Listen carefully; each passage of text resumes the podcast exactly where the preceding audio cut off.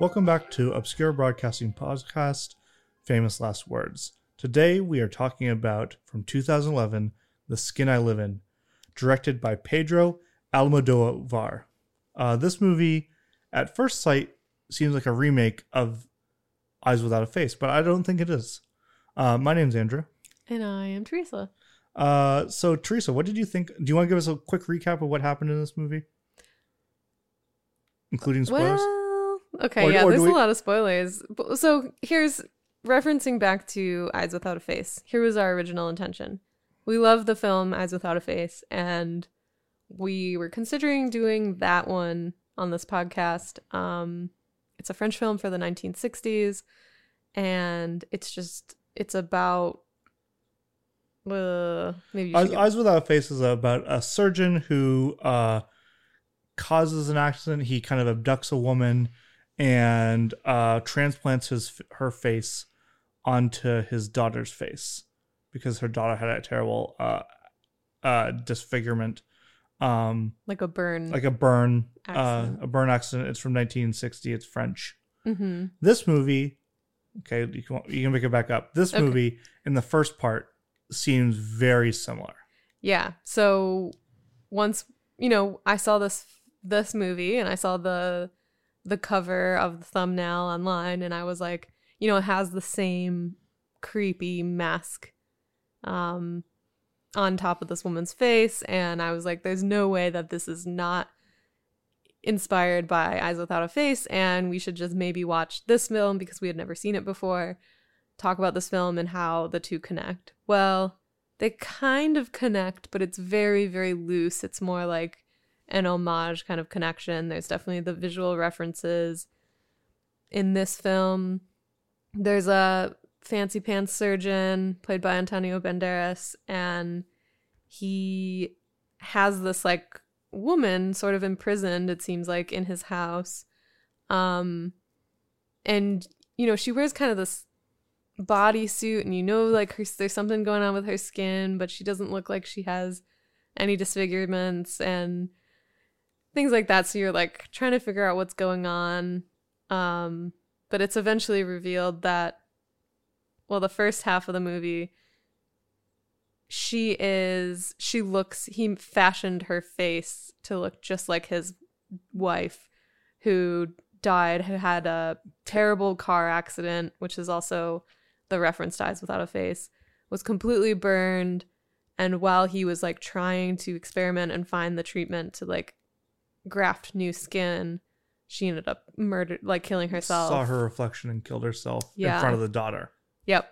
So yeah, so you're like, oh, he recreated recreated this woman to have like his wife around again, and you like kind of feel like you know what's going on, and then halfway through the movie they like completely turn it around, and you think it's like a whole different storyline about his daughter and like the traumatic experience she went through, and then there's this g- like I don't know if I should just say the whole plot. yeah, I like- think I mean major spoiler here. So this movie worked particularly well for us because we did not read about what it was about.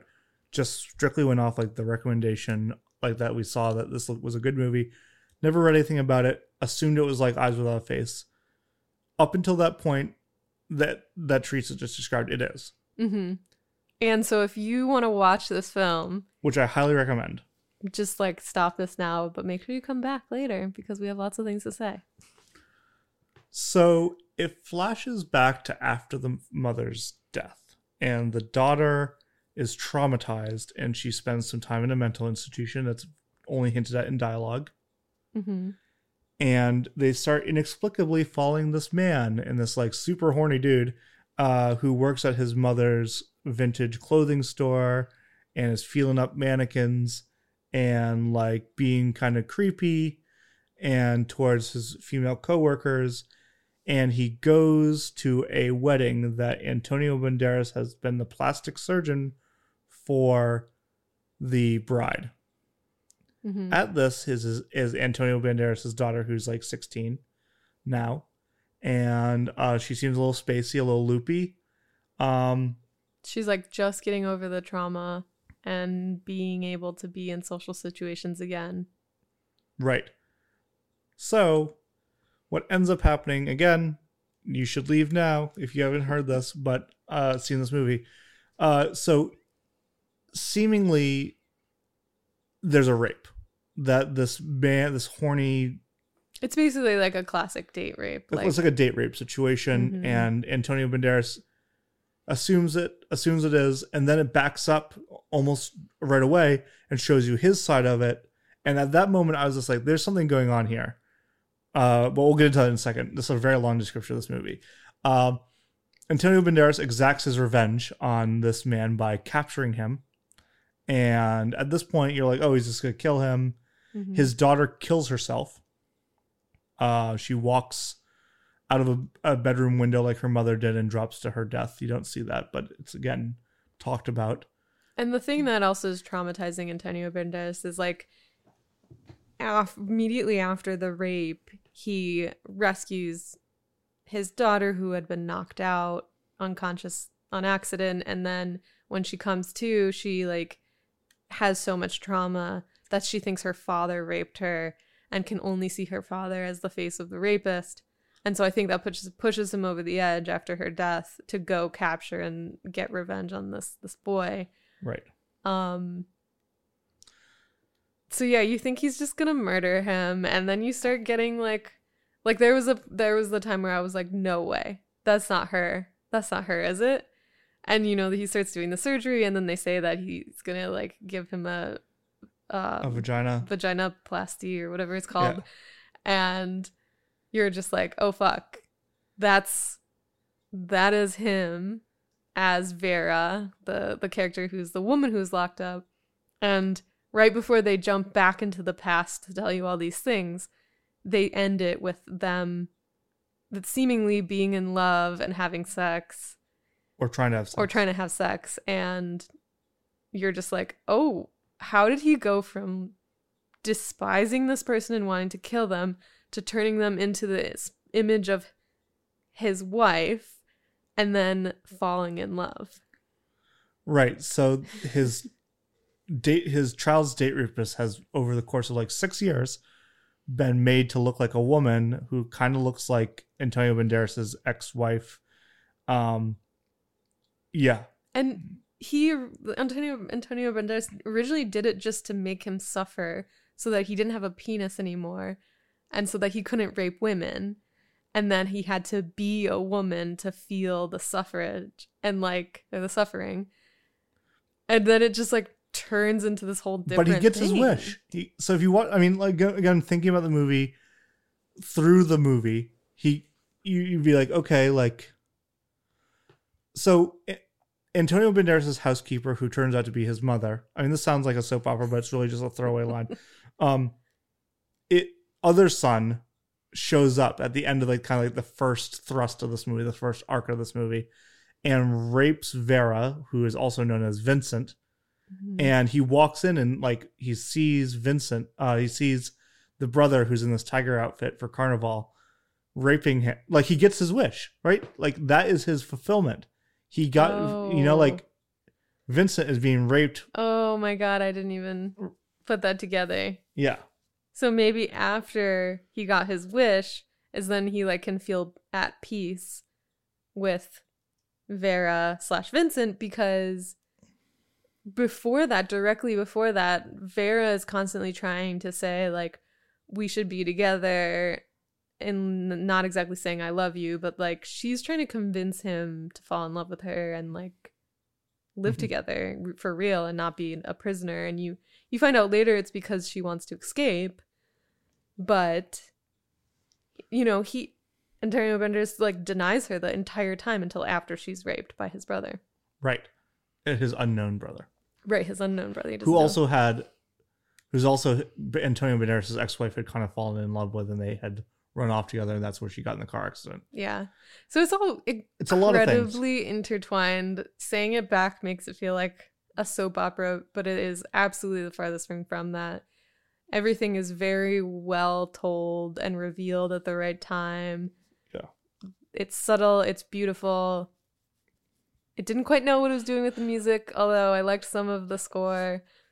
Um yeah the music's all over the place. Though there's one sequence at that at the um at the wedding this beautiful kind of uh like Latin jazz band plays and this woman singing and it's just very well lit and she's very beautiful and Yeah. it's just like a throwaway like it's a cutaway but it just works really well and, and, and she's a great singer so it helps Yeah, it just like brings you into the mood of the second act or the second half, I guess, of the story. Um before all of this goes down and you know, this is the first film that I had ever seen by this director, but I reading some of the synopsises of his other films, this is not unusual for him this kind of storytelling, this um a lot of gender bender kind of Yeah. um gender and identity Right, he identifies as a queer director, and so then he, I guess, has been pushing the envelope for years with like what stories he tells and perspectives he goes back and forth between, and um, yeah, Yeah. I really, really liked this film, and it makes me want to watch all of his other films. Which this is the only one that's considered um a thriller or psychological horror film. Um, but reading the descriptions of the other ones, there's definitely suspense and and things like that mixed in. I think his his other films. yeah this movie uh i mean just to just being like honest this movie i felt like is was just like so masterfully done and it's so unexpected and it does things that you're told not to do and like it does things all the places where it could have like stopped to build suspense over a situation always keeps its eye on the prize of like the the big shocking reveal. And you don't i until you until he kind of is like explains it's a long time Yeah, into this movie before you realize what he's what what's what's going on. Because you get all the way into the second story, and you're just like, why is he telling two different stories? I feel like they have to be connected, but they don't feel connected. Like, where is he gonna go with this? This could go all wrong. I could end up hating this film because it's like story A and story B.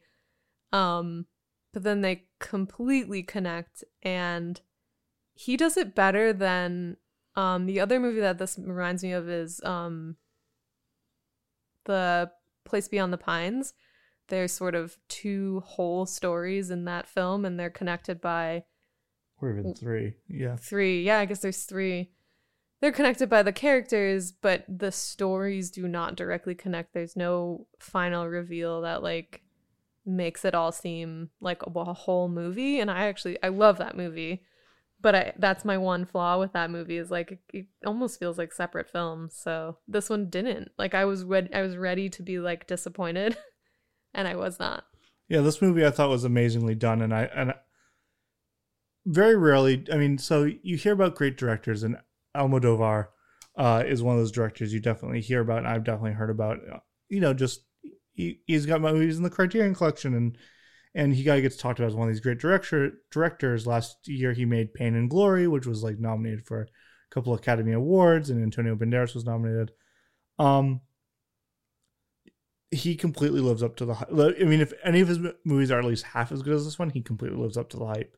Mhm. Um, because this movie I thought was incredibly well done, incredibly well shot. Um, Antonio Banderas, completely a different actor when he's in his native Spanish. I felt like you know we think of Antonio Banderas in the West as Puss in Boots for, or Zorro, you know, for lack of a better like you know that's who we th- we get Yeah. the swashbuckling attractive um you know scoundrel. Um and largely that's who he plays in in american movies. I mean there's some exceptions like he plays tom hanks lover in philadelphia incredibly well.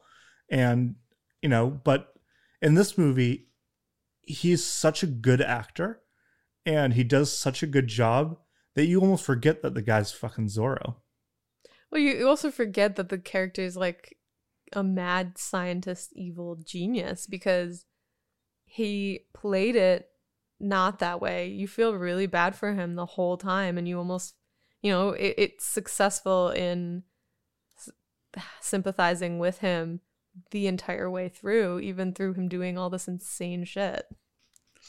Yeah, so I don't know. I, I thought this is a great horror movie, but this one almost transcends a lot of the other movies we've watched uh, have been really great horror movies. Some have been bad horror movies.